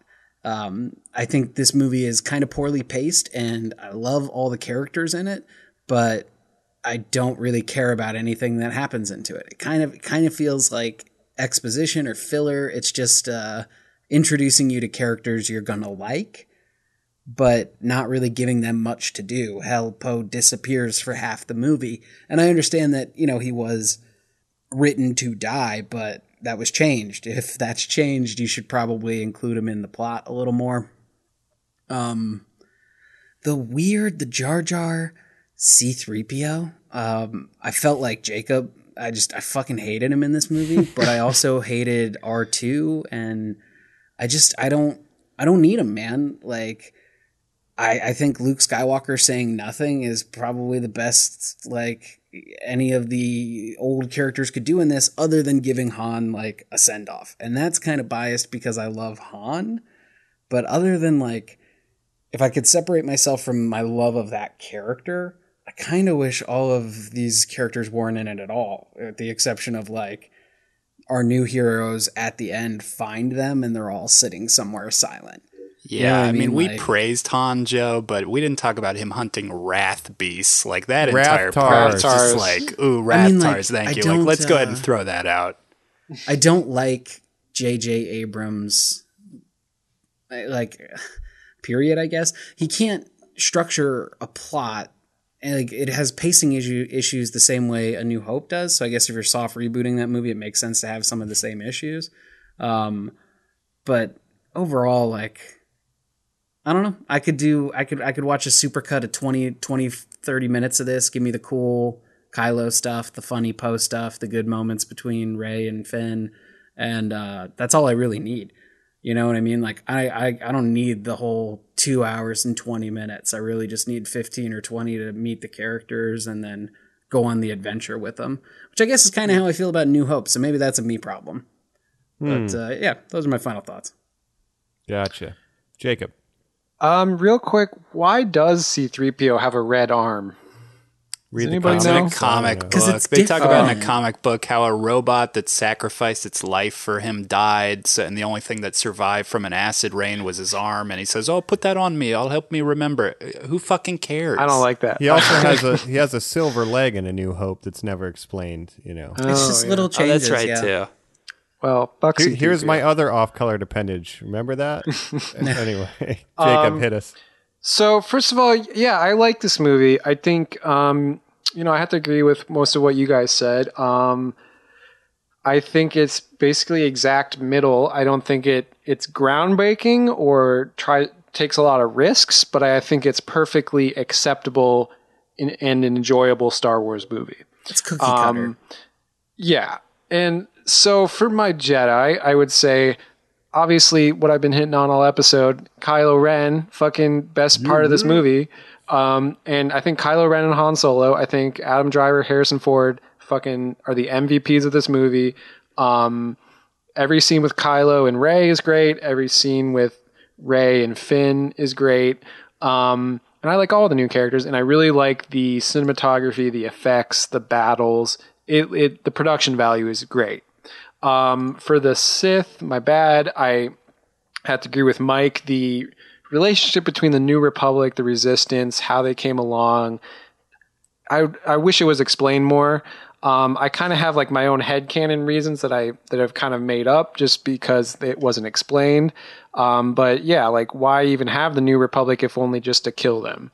Um, and how does the First Order come out of the ashes of the Empire and they're even bigger and better than ever? Doesn't make a lot of sense. Um, and for the for the sit for the Jar Jar, I'm gonna have to go with Maz Kanata. Not a huge fan of her. Not a huge fan of the the wasted potential of Captain Phasma. Um, there's a lot of stuff that like looks cool in this movie, and then it's like just kind of there and like doesn't like you know Snoke, Captain Phasma. They're not really that important to the plot, and they could have been had more potential.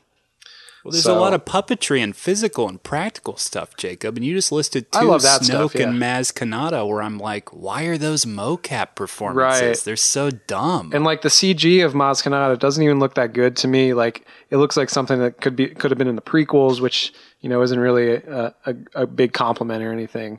So would have preferred s- something else for Maz Kanata rather than the design we got. What a waste of Lap- Lupita too. But Yeah, Yeah, I- I and she's a great gonna say. Actress. She was so hot at the moment too. Like this was right after she popped on the the scene. And they were like, "Oh, she's gonna be in it." It was like, "Wow, can't wait to see who she plays." Yeah, just give her some like practical Just give her a effects, make her an Star alien. Trek style. Yeah. Yeah. yeah, make her a Klingon. um, but no, I think overall this movie is perfectly adequate. And just to briefly mention, you know, we'll get into it next week, but I think a lot of the problems that people may have with the next movie started here and really were more to blame on J.J. Abrams than Rian Johnson. So I'll leave it at that. All right, some of the world building. I want to leave uh, my final thought of one more really great connection that's like poetry, they rhyme. The person who had the map that put it in the drawer that got captured by the bad guy is rescued by somebody in a stormtrooper outfit who turns out to be an ally. Thank you. And good night, ladies and gentlemen. I'm here to rescue you. Aren't you a little short to be a stormtrooper? That's all Poe needed to say. All right. Next week, normies, we let the past die. We're talking The Last Jedi. So that's it for here on the Normies Like Us, talking Force Awakens. This has been your host, Colin. Mike Kanata, you love me. Uh, Joe Dameron. And this is Cablo Ren signing off. I want to be free of this pain. You know what I have to do? Hit and the stop. Force be with you, Wake normies. me up, wake me up. uh, I can't wake up. I can't just kill my dad. Kylo Ren's the fucking best.